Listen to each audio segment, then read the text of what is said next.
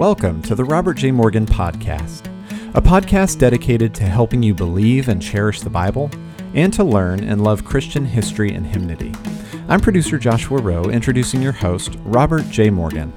Rob has written dozens of books with titles like The Red Sea Rules, 100 Bible Verses Everyone Should Know by Heart, and Then Sings My Soul. His newest book, 100 Bible Verses That Made America, is a biblical tour through American history and has just been released. Visit robertjmorgan.com for more details and for free downloads related to this resource, or order from your favorite online retailer. Now, here's your host, Robert J. Morgan. Hello there. First of all, I want to thank you for helping us launch my book, 100 Bible Verses That Made America. I believe that America needs this book, and I hope that you'll be able to give a copy to some homeschooling family or public schooling family or private or Christian schooling family because I believe that this can be an important supplement to what children are learning. I also would like to suggest you give a copy to the mayor of your city or to a city councilman or to a state senator or legislator that you know because America's leaders need to know the truth of our history. This book is a daily devotional, a tour of American history, a textbook, a set of small biographies, and a Bible study all in one. These podcasts are designed to supplement the material, and I hope that you are benefiting from them and that you will share them with others. On today's podcast, I want to consider the question Was Franklin Delano Roosevelt a Christian? The answer is I don't know. It's impossible to know the heart of another person, and Roosevelt was far more complicated than most people. He clearly was not a perfect man. We all know about his immoral affair with Lucy Mercer, which caused his marriage to grow cold. And Eleanor was stunned when she discovered that Lucy Mercer was with Franklin when he died in Warm Springs, Georgia.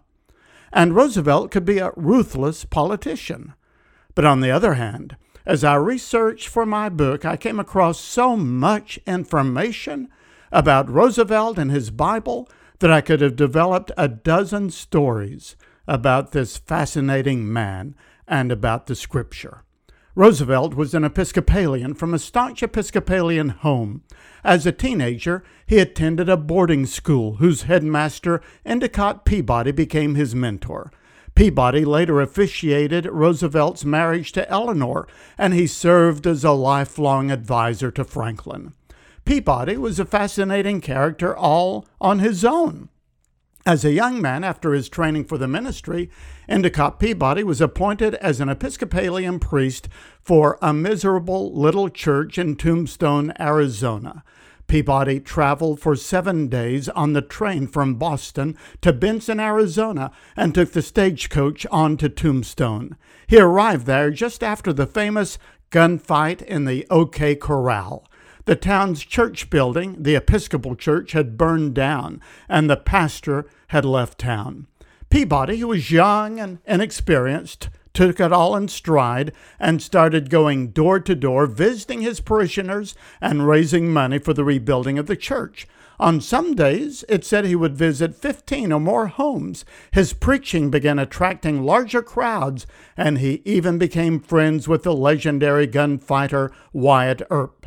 In short order, the church building had been rebuilt and a good congregation formed in Tombstone. Furthermore, Peabody was an athlete. He was a boxer who never lost a round and a baseball player who started a team in Tombstone. When he returned to Boston, Endicott Peabody started Groton School, which was designed to impart moral character into boys from upper class families, especially from New England and New York and the Northeast. It was to this school that young Franklin Roosevelt traveled and enrolled. He was 14 years old and he entered as a boarding student. Later in his life, Roosevelt would say, As long as I live, the influence of Dr. and Mrs. Peabody will mean more to me than that of any other people next to my father and mother. He said he was the biggest influence in my life this Episcopalian priest. Peabody became Roosevelt's lifelong pastor, and friend and mentor and spiritual father. There's also a very interesting incident about all of this. On November 17, 1944, Endicott Peabody, who was 87 years old at that time, headed out in his car to drive a family friend to the train station. En route, he suffered a stroke, a terminal stroke, and he died. His passenger gripped the wheel and guided the car to the side of the road. Endicott passed away, but just before the stroke had hit him, he had been talking to his friend about the President of the United States, and his last words were, You know, there's no doubt but that Roosevelt is a very religious man. Well, Eleanor thought so too. Years later, she said about Franklin, My husband's religion was very simple. He believed in God and in his guidance. He felt that human beings were given tasks to perform, and with those tasks went the ability and strength to put them through. He could pray for help and guidance and have faith in his own judgment as a result. The church services he always insisting on holding on Inauguration Day anniversaries, and whenever a great crisis impended, were the expressions of his religious faith. I think this must not be lost sight of, she said, in judging his acceptance of responsibility and his belief in his ability to meet whatever crisis had to be met. There's a new biography of Roosevelt entitled A Christian and a Democrat, a religious biography of Franklin Delano Roosevelt and I enjoyed reading it. It's by John Woolverton and James Bratt. The thesis of the book is that Roosevelt was an Episcopalian who deeply believed that the teachings of the Christian faith and the principles of democracy were inseparable. Let me repeat that, because that's exactly what the Founding Fathers believed as well. The teachings of the Christian faith and the principles of democracy are inseparable.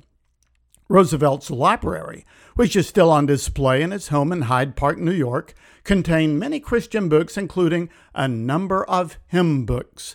Roosevelt loved the great hymns of the faith, and he sang them heartily. In school, he was a member of the Glee Club and the choir, and many of the hymns that he learned and sung stayed with him all of his life. At one point, I can just see this. He even played the organ for a local church where he also taught Sunday school. His favorite hymn was the Navy hymn, that evocative military hymn that requests God's watchful care over those who protect our nation. On one occasion, during World War II, during a very difficult time, there was a prayer service in the East Room of the White House, and the director of the newly formed TVA, the Tennessee Valley Authority, David Lilienthal, was there. Lilienthal later wrote, I sat on the end of a large arc in which the chairs had been placed, so that I was quite near the president, who sat, of course, directly in front of the pulpit. He takes these services with great intensity. I couldn't help observing his intensity and the unusual grim set of his face. But when the Navy hymn was sung, the president's voice rose clear above all the others. I was struck hard as I heard him sing out, Oh, hear us when we cry to thee for those in peril on the sea. Well, from Roosevelt's library, we also know that he collected 20 different books on the life of Christ, along with other Christian classics. One of his favorite books was John Bunyan's immortal, The Pilgrim's Progress. It was also said that his own personal prayer book, which would have been the Episcopal Book of Common Prayer, was worn out from use. One of the major turning points of Roosevelt's life, of course, was when he developed polio and lost the use of his legs. His indomitable spirit bore him on, but it was buttressed by a renewed faith in God. He was driven to God. Frances Perkins, FDR's Secretary of Labor, once said that Roosevelt, quote, had a great strengthening of religious faith during this time. He believed that divine providence had intervened to save him from total paralysis, despair, and death. His understanding of the spiritual laws of faith and of the association of man's feeble powers with God's great strength must have come from this. And all of that brings us to my favorite story about Franklin Roosevelt. It's not very widely known, and you'll not find it in the textbooks, nor even in most of the biographies of this great president. But on the night when he was first elected, as President of the United States for his first term. You know, he was elected four times. But on the night of his first election, he was helped to bed by his son, James. Now, Roosevelt typically spoke of not being afraid, of the danger of giving in to fear. But that night he confessed to his son that he was afraid. Afraid of what, Pa? Asked James. I'm just afraid I might not have the strength to do this job, he said. After you leave me tonight, James, I am going to pray. I am going to pray that God will help me, that He will give me the strength and the guidance to do this job and to do it right. I hope you will pray for me too, Jimmy. That simple story says so much. We also know that Roosevelt's favorite passage of Scripture was 1 Corinthians 13, the love chapter of the Bible.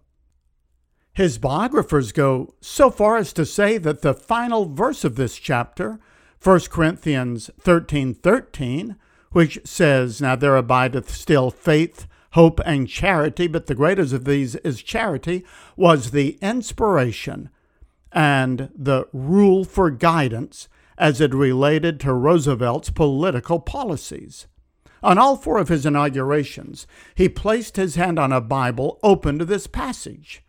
Those were his favorite words, his favorite verse in the Bible was, Now there abides faith, hope, and charity, but the greatest of these is charity or love.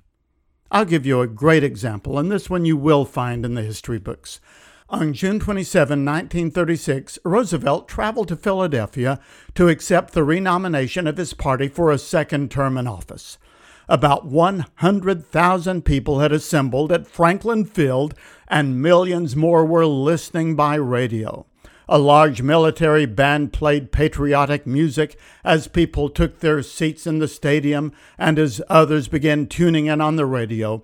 There was a sense of euphoria and of electrical excitement. About 10 p.m. Eastern Time, Roosevelt's limousine circled the stadium and stopped at the speaker's stand. The president was helped out of the car and he took the arm of his son James, trying his best to walk on his braces to the podium. The band played Hail to the Chief. The applause was deafening. But at that moment, a near disaster occurred. Someone jostled the president and he fell. A Secret Service agent caught him before he hit the ground, but the pages of his speech went fluttering through the wind like leaves from an autumn tree. Immediately, the president's staff sprang into action. They snapped his leg braces back into place, stood him up, straightened his tie, brushed off his coat, collected his speech, and hoped that they had returned it properly to its correct order, which they had. Going to the podium, as if nothing had happened, Roosevelt showed no signs of his fall. But his speech that night was ageless. It was based on this favorite passage of Scripture, 1 Corinthians 13, and particularly on verse 13. Before that vast crowd, Roosevelt said, The defeats and victories of these years have given to us as a people a new understanding of our government and of ourselves. Never since the days of the New England town meetings have the affairs of government been so widely discussed and so clearly appreciated.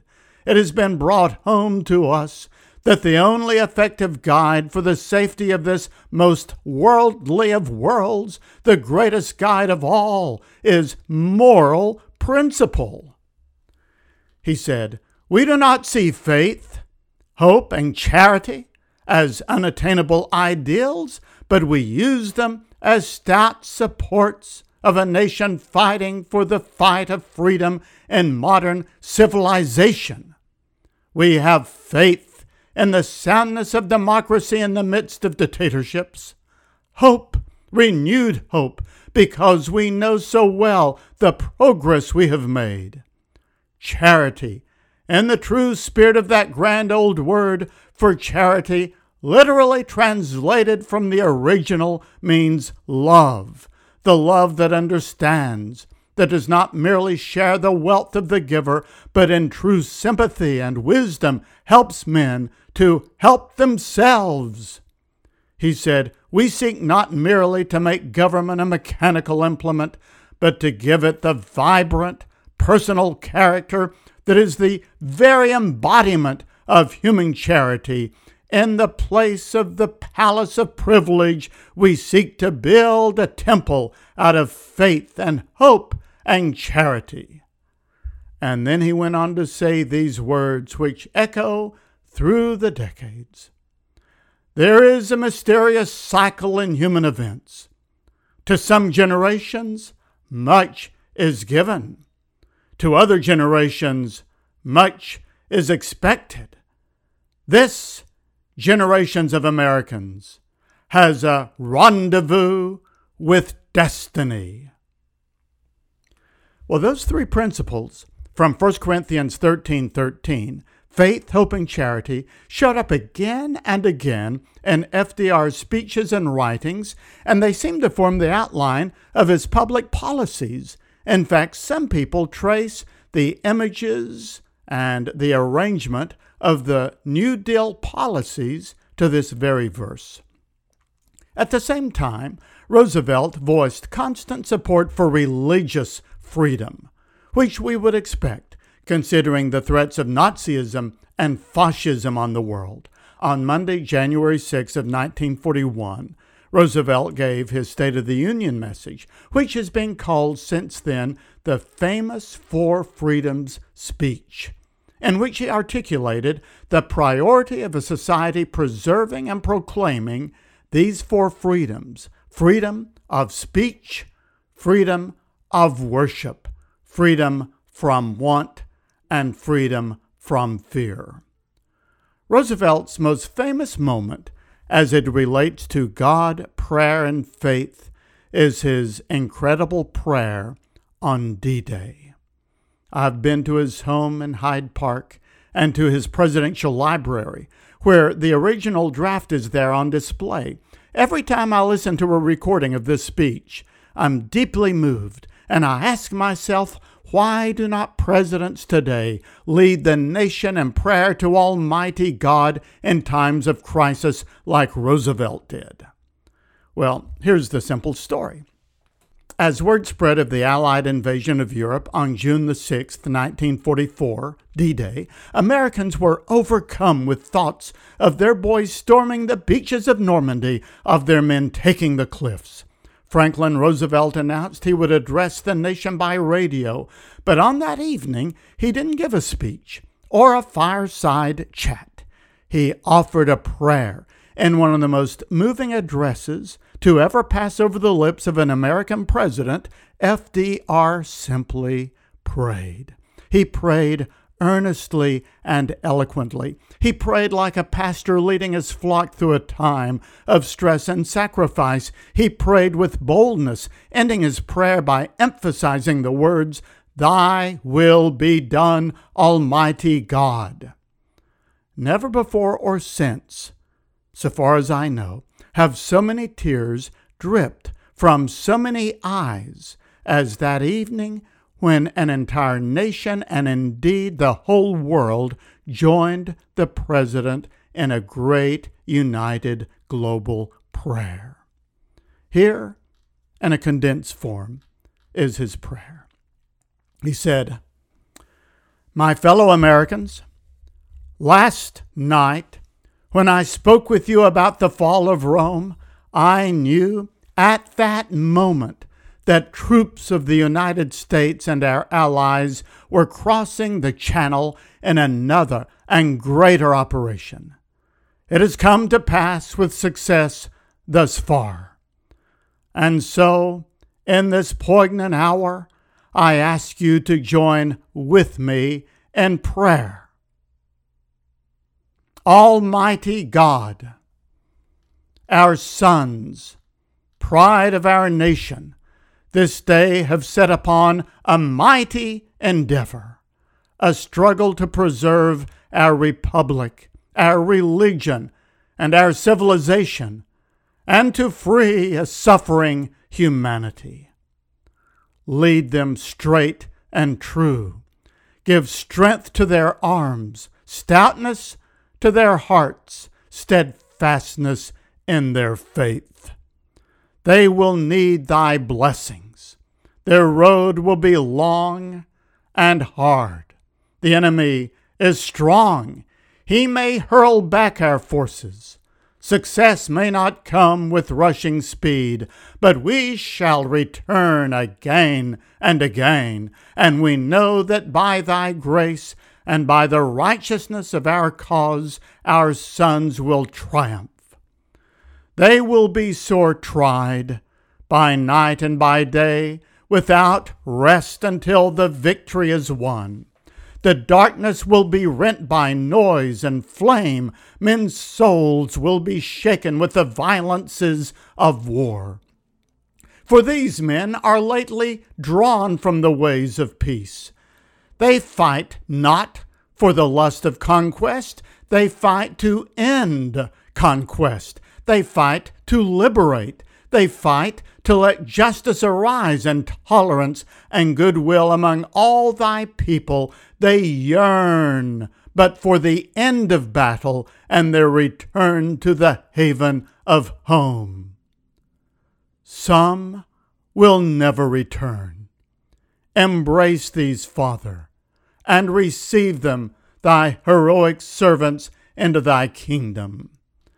And for us at home, fathers, mothers, children, wives, sisters, and brothers of these brave men overseas, whose thoughts and prayers are ever with them, help us, Almighty God, to rededicate ourselves in renewed faith in Thee in this hour of great sacrifice.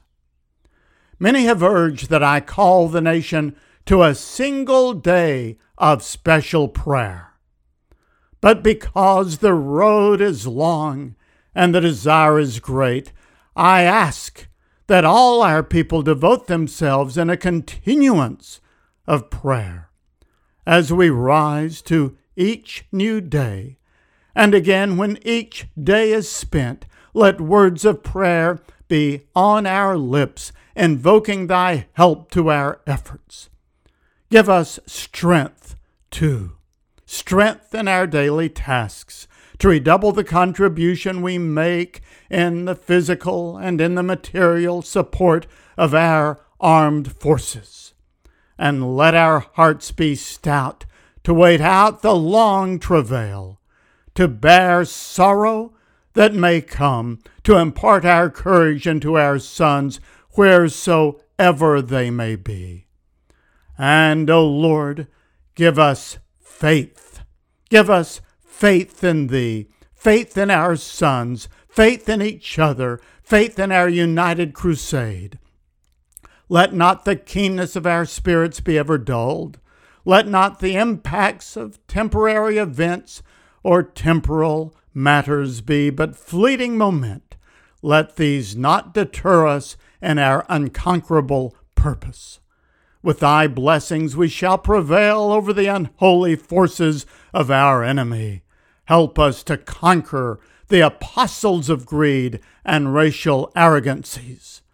Lead us to the saving of our country, and with our sister nations into a world unity that will spell a secure peace, a peace invulnerable to the schemings of unworthy men, and a peace that will let all of men be in freedom, reaping the just rewards of their honest toil. Thy will be done, Almighty God. Amen. So, if you ask me, was Franklin D. Roosevelt a Christian? My answer is that only God knows the heart. Roosevelt's personal life contained moral failure, and he laid the foundation for an invasive, expensive, federalized, bigger than life government in the United States. He was brought up in a liberally leaning environment, but he was certainly a Christian in his public professions of faith, and he seemed to be deeply influenced by Scripture, especially 1 Corinthians 13, and by the power of prayer. The point of my book, 100 Bible Verses That Made America, is that all of our American leaders were flawed. Not all of them were Christians, and many of them were anything but examples of virtue. Nevertheless, they were influenced for good by the power of God's unfailing word in a way that modern historians are trying to forget, but the facts cannot be erased. Roosevelt was certainly more influenced by Scripture than most people think, and certainly more than most historians record. Biographer Kenneth Davis summed it up when he wrote Roosevelt's religious belief indeed was the simplest. He believed in a loving God who had created and who now ruled the world, in Jesus Christ as the Son of God. His faith was fused with the music and ritual and formal doctrine of the Episcopal Church he derived from worship and inner peace. Well, thank you for tuning in to this podcast. It was produced by Joshua Rowe and Clearly Media, edited by Elijah Rowe, music by Jordan Davis. For more information and resources, please visit my website at robertjmorgan.com, where we also have teaching and small group curriculum to go with this book 100 Bible Verses That Made America. This is Robert J. Morgan. Thank you for listening.